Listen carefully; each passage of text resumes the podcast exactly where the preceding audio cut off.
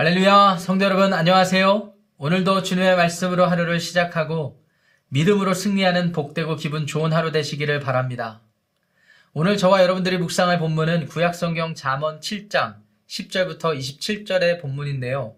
제가 이십사 절부터 이십칠 절의 구 절만 읽고 전체의 내용과 교훈을 살피려고 합니다. 이제 아들들아, 내 말을 듣고 내 입의 말에 주의하라. 네 마음이 음녀의 길로 치우치지 말며 그 길에 미혹되지 말지어다. 대저 그가 많은 사람을 상하여 엎드러지게 하였나니 그에게 죽은 자가 허다하니라. 그의 집은 스올의 길이라 사망의 방으로 내려가느니라. 아멘. 하나님의 말씀입니다. 깜깜하고 어두운 밤 길거리를 지나는 한 젊은이가 있습니다. 그리고 그 젊은이에게 화려한 옷을 입고 다가가는 여인이 있습니다. 지금 그 여인은 이 젊은이에게 함께 동침할 것을 요구하고 있는데요. 물론 정상적인 부부간의 대화 이야기가 아닙니다. 남편에 있던 이 여인이 숨겨진 의도를 가지고 접근하고 있는 것입니다. 그 여인은 자신에게 감추어지고 절제되어진 욕망을 해소하기 위한 목적으로 젊은이에게 접근한 것으로 보여집니다. 그래서 오늘 본문 십 절 말씀은 그 여인을 간교한 여인이다 라고 표현하고 있는 것입니다. 오늘날로 풀어 설명하자면 지금 불륜의 현장이 지금 바, 벌어지고 있는 것입니다. 유부녀가 젊은이에게 성적인 요구를 하고 있는 것이죠. 그런데 저희들이 오늘 함께 주목해 볼 그런 부분은 이 여인이 굉장히 그럴듯한 말로 그럴듯한 이유를 제시하면서 젊은이에게 불륜으로 초대하고 있는데요. 이 벌어지는 과정과 전개 과정 와 이 양상이 오늘날 우리가 오늘날 우리가 하나님으로부터 멀어지게 되는 그 죄의 발달 과정과 비슷하기 때문에 시작점과 과정이 비슷하기 때문에 우리가 이 과정을 한번 들여다볼 필요가 있습니다. 먼저 이 여인은 음행을 하게 하는 이 여인, 불륜으로 초대하고 있는 이 여인은 세 가지 이유로, 그럴듯한 이유로 젊은이를 유혹하고 있는데요. 첫 번째, 종교적인 명분이 충분하다는 이유로 이 청년, 이 젊은이를 안심시키고 있다는 사실입니다. 오늘 본문 십삼 절, 십사 절, 십오 절 말씀 보시면 이 여인이 이 젊은이에게 뭐라고 얘기하는고 하니 자신은 이미 화목제를 드려서 서원한 것을 오늘 갚았기 때문에 괜찮다라고 얘기하고 있는 것입니다. 자신은 하나님 앞에 행해야 될 종교적인 책임과 의무를 다했기 때문에 괜찮다라는 거예요. 자기 자신만 착각해서 이렇게 괜찮다고 생각할 뿐만 아니라 그와 같은 말로 젊은이를 안심시키고 있는 것입니다. 여기서 화목제를 드려서 서운한 것을 갚았다라는 말이 이 여인의 삶에서 무엇을 의미하는지는 정확히 우리가 알 길은 없지만 아마 레위기 십칠 장에 등장하는 제사의식에 관한 규례들을 우리가 정리를 하면서 살펴봤을 때 어, 제사를 드리고 남은 동물을 처리하는 일과 연관되어 있는 것으로 보여집니다. 한마디로 종교적인 행위에만 초점이 맞춰져 있다는 사실입니다. 어찌되었건 이 여인은 그와 같은 달콤한 말로 어, 이 젊은 남자를 안심시킨 거예요. 두 번째, 물리적인 조건이 준비가 되어 있다라는 말로 본격적인 유혹을 시도합니다. 오늘 십육 절, 십칠 절 말씀 보시면은요, 자신이 불륜으로 초대하는 이 젊은이에게 그 물리적으로 불륜을 하자고 하는 그 침상에 대해서 묘사를 하는데요.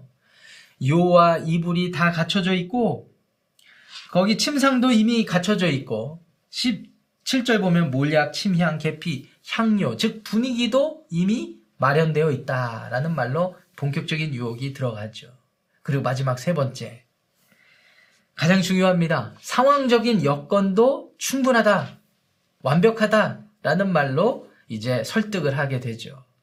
말씀드렸다시피 남편에 있는 이 여인이 이렇게 자유로울 수 있었던 이유는 남편이 오랜 시간 동안 비즈니스 트립을 떠나게 된 것입니다. 그 사실이 십구 절부터 이십 절에 등장을 하죠. 남편이 집을 떠나 먼 길로 갔는데 이십 절 보니까 은주머니를 가져서 보름날에나 집에 돌아오리라. 아, 시간도 충분하고 남편도 없으니 상황적인 여건이 마련되었다 라는 사실로 이 젊은이를 설득하고 있습니다. 종교적인 명분으로 접근을 해서 물리적인 조건이 준비되었다라는 사실로 유혹을 시도하고 그리고 상황적인 여건으로 합리화할 수 있도록 발판을 만들어주는 이 모든 과정, 여러분들 어떻게 생각하십니까? 아니, 이 젊은이는 이와 같은 유혹에 어떻게 반응했어야 한다고 생각하십니까? 안타깝게도 이 젊은이는 자신이 불륜을 저지르지 않아야 될 이유가 다 사라졌다라고 생각을 한 후에 그런 생각에 미쳐서 이십이 절 보니까 곧 그를 따라갔다라고 이야기하고 있습니다. 그런데요, 이 젊은이가 이 여인을 곧 따라갔다고 하는 이 장면, 이 묘사가 그렇게 로맨틱하거나 감동적으로 그렇게 보이지 않는 이유는 이십이 절, 이십이 절이 묘사하는 장면 때문에 그렇습니다. 그가 그 여인을 따라갔던 장면이 아름답거나 로맨틱한 모습이 아니라 마치 도살장에 끌려가는 소와 같이 처량하기 그지없었다고 이야기하고 있고요. 그리고 미련한 자가 벌을 스스로 받으려고 쇠사슬에 매이러 가는 것과 같다. 그렇게 어리석게 보였다라고 그렇게 묘사하고 있습니다. 그 결과는 무엇입니까? 이십삼 절 보니까 화살이 그 간을 뚫게 되리라. 완전히 죽게 되는 거죠. 비참한 결과, 사망과 또 죽음의 멸망의 길이었다고 그렇게 묘사하고 있습니다. 이 모든 과정을 지켜본 한 아버지가 있었는데 이 아버지가 이제 아들들에게 교훈을 합니다. 오늘 제가 봉독한 본문 이십사 절 이십오 절입니다. 이제 아들들아, 내 말을 듣고 내 입의 말에 주의하라. 네 마음에 음녀의 길로 치우치지 말며 그 길에 미혹되지 말지어다. 한마디로 아버지가 전해주는 말씀을 주의하고 그리고 미혹되거나 치우치지 말라라고 신신당부하고 있어요. 그 이유는 무엇입니까? 이십육 절, 이십칠 절에 분명히 나와 있는데요. 그 길이 많은 사람들이 지금까지 상하게 된 길이었고 그 결과로 죽은 것, 죽은 자들이 많았다라고 이야기를 하고 있습니다. 그리고 이십칠 절에 결과는 스올, 즉 지옥이었고 사망, 멸망이었다라는 이유로 이런 교훈을 지금 주고 있는 것입니다. 제가 서두에 이 여인이 젊은이를 유혹하는 과정, 반대로 젊은이가 이 여인의 유혹을 받아서 멸망하게 된 과정을 살펴보면서 우리는 단순히 육체적인 욕망을 제어하지 못했을 때 벌어지는 과정과 결과만 생각해서는 안 됩니다. 이 모든 과정이 사탄 마귀가 우리를 유혹해서 하나님으로부터 멀어지게 하는 과정과 너무나 흡사하고 닮아 있기 때문이죠. 그래서 그와 같은 것들을 염두에 두고 오늘 저는 오늘 본문의 말씀을 토대로 세 가지 영적 교훈을 짧게 좀 나누려고 합니다. 자, 오늘 본문이 주는 영적인 교훈 첫 번째 무엇일까요? 첫 번째는 사탄 마귀는 언제나 우리를 넘어뜨리기 위해서 호시탐탐 노리고 있다는 사실입니다. 언제나 사탄 마귀는 우리를 넘어뜨리려고 하나님으로부터 멀어지게 하려고 호시탐탐 노리고 있다는 거예요. 여러분, 이 사탄이라는 말의 어원은 하나님을 대적하다라는 말입니다. 그러니까 우리가 착각하면 안 돼요. 사탄은 뿔 달린 도깨비와 같은 모습으로 언제나 악한 모습으로 나쁘게 등장을 한다라고 생각하시면 안 되겠습니다. 사탄은 그냥 하나님으로부터 우리를 대적하게 만들면 그게 사탄의 세력이 되는 거예요. 그래서 우리는 하나님의 자녀로서 그와 같은 사탄 마귀가 있다는 사실도 기억하고 그 유혹이 우리를 어떤 방향으로 공격할 것인지에도 염두에 두면서 주의해야 합니다. 하나님의 자녀들은 이 사탄 마귀의 유혹을 주의해야 합니다. 둘째, 둘째 교훈은 이것입니다. 사탄은 언제나 그럴듯한 말로 우리를 유혹해요. 언제나 그럴듯한 말로 말이죠. 이 세상의 말로 합리적으로 설득력 있게 다가온다는 것입니다. 조금 전에 제가 설명드렸다시피 사탄은 도깨비와 같은 모습으로 나타나는 게 아닌 것이죠. 그렇기 때문에 우리 하나님의 자녀들은 지혜가 필요합니다. 그 지혜의 핵심은 분별해내는 것이죠. 이 사탄이 나로 하여금 하나님으로부터 멀어지게 하려고 하는 거구나 라는 사실을 분별해내야 되는 지혜가 필요한 것입니다. 여러분 아시다시피 이 사탄 마귀는 우리가 살고 있는 이 세상에서 여전히 영향력을 발휘하려고 몸부림치는 세력들입니다. 여러분 우리가 사는 이 세상은 물질적인 세상일 뿐만 아니라 영적인 세상입니다. 그렇기 때문에 사탄 마귀는 언제나 보이지 않지만 보이는 것들을 통해서 우리를 하나님으로부터 멀어지게 하는 영향력을 갖추고 있어요. 이것은 에덴 동산에서부터 시작된 일이죠. 우리가 살고 있는 이십 세기, 이십일 세기 어느 순간에 갑자기 튀어나온 게 아니라는 것입니다. 이미 에덴 동산에서부터 아담과 하와가 사탄의 유혹을 받아서 하나님을 대적하게 돼서 그 결과로 사망에 이르게 되었다라고 우리가 믿는 성경이 말해주고 있지 않습니까?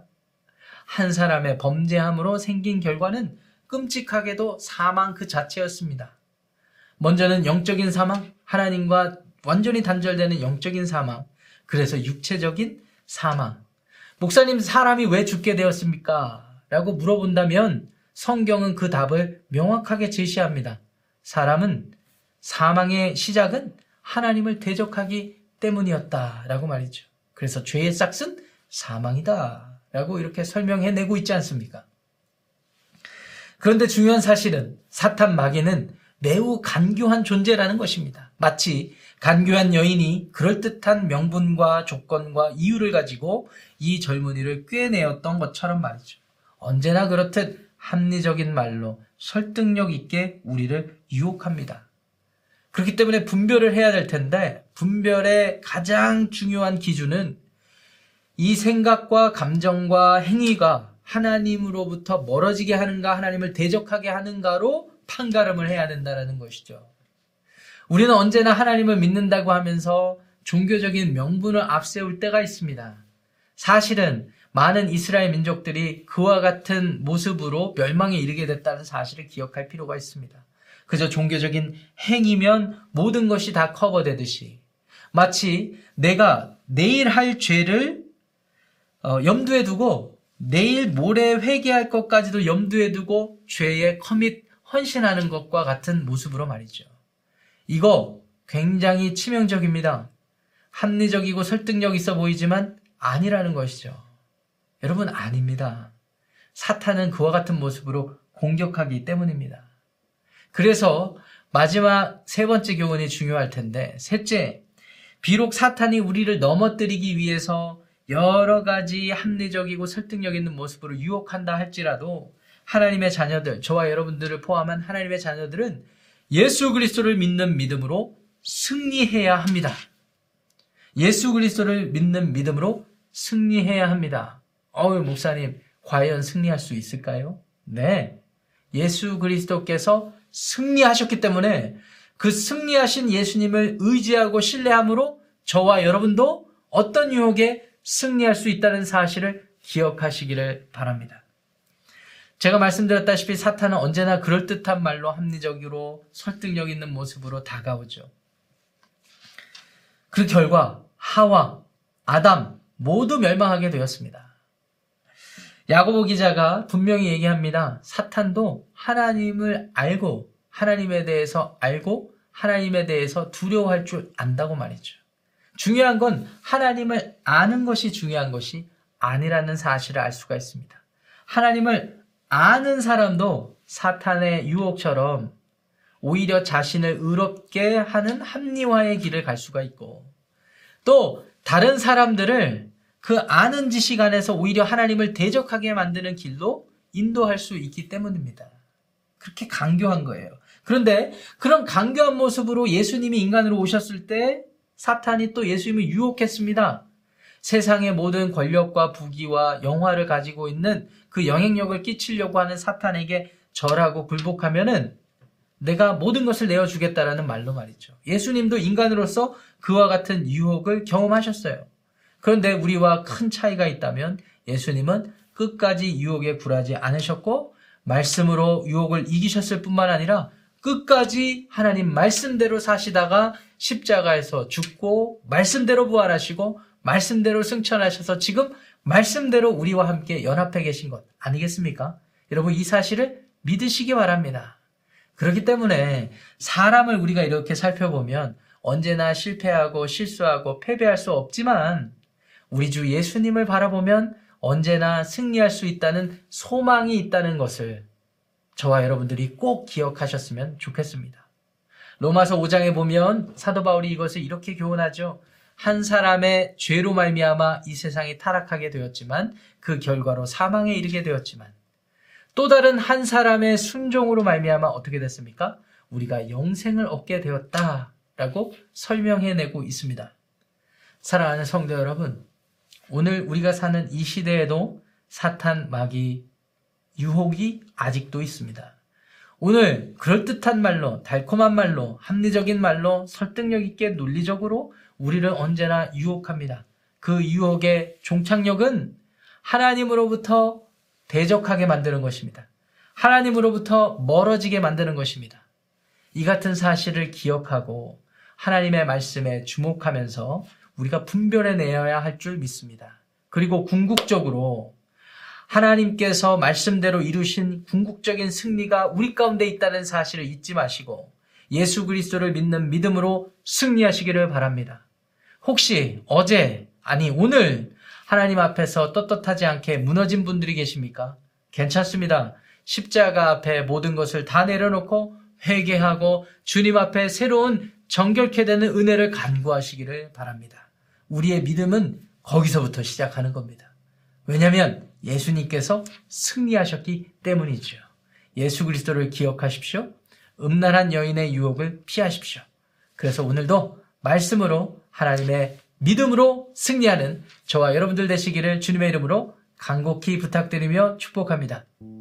말씀의 의미를 생각하면서 함께 기도할 때 두 가지를 놓고 기도하겠습니다. 하나님, 오늘도 사탄의 유혹에 넘어가지 않고 믿음으로 승리하게, 할 수, 승리하게 하는 지혜와 능력을 주옵소서.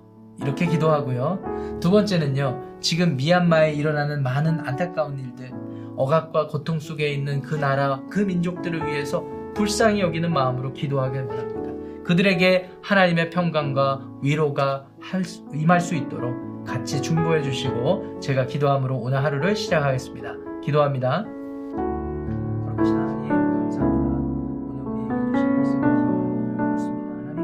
그렇습니다. 하나님, 음행하게 만드는 사탄 마귀의 유혹은 언제나 우리를 도사리고 우리를 건드리는 것입니다. 그 사실을 기억하고 주의하게 해주옵소서.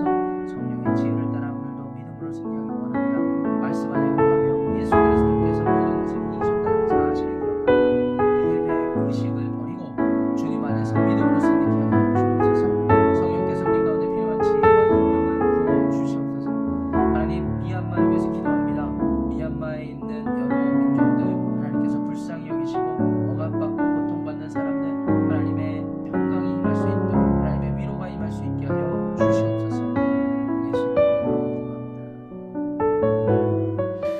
하신 아버지 하나님 감사합니다. 오늘 주신 말씀을 기억합니다.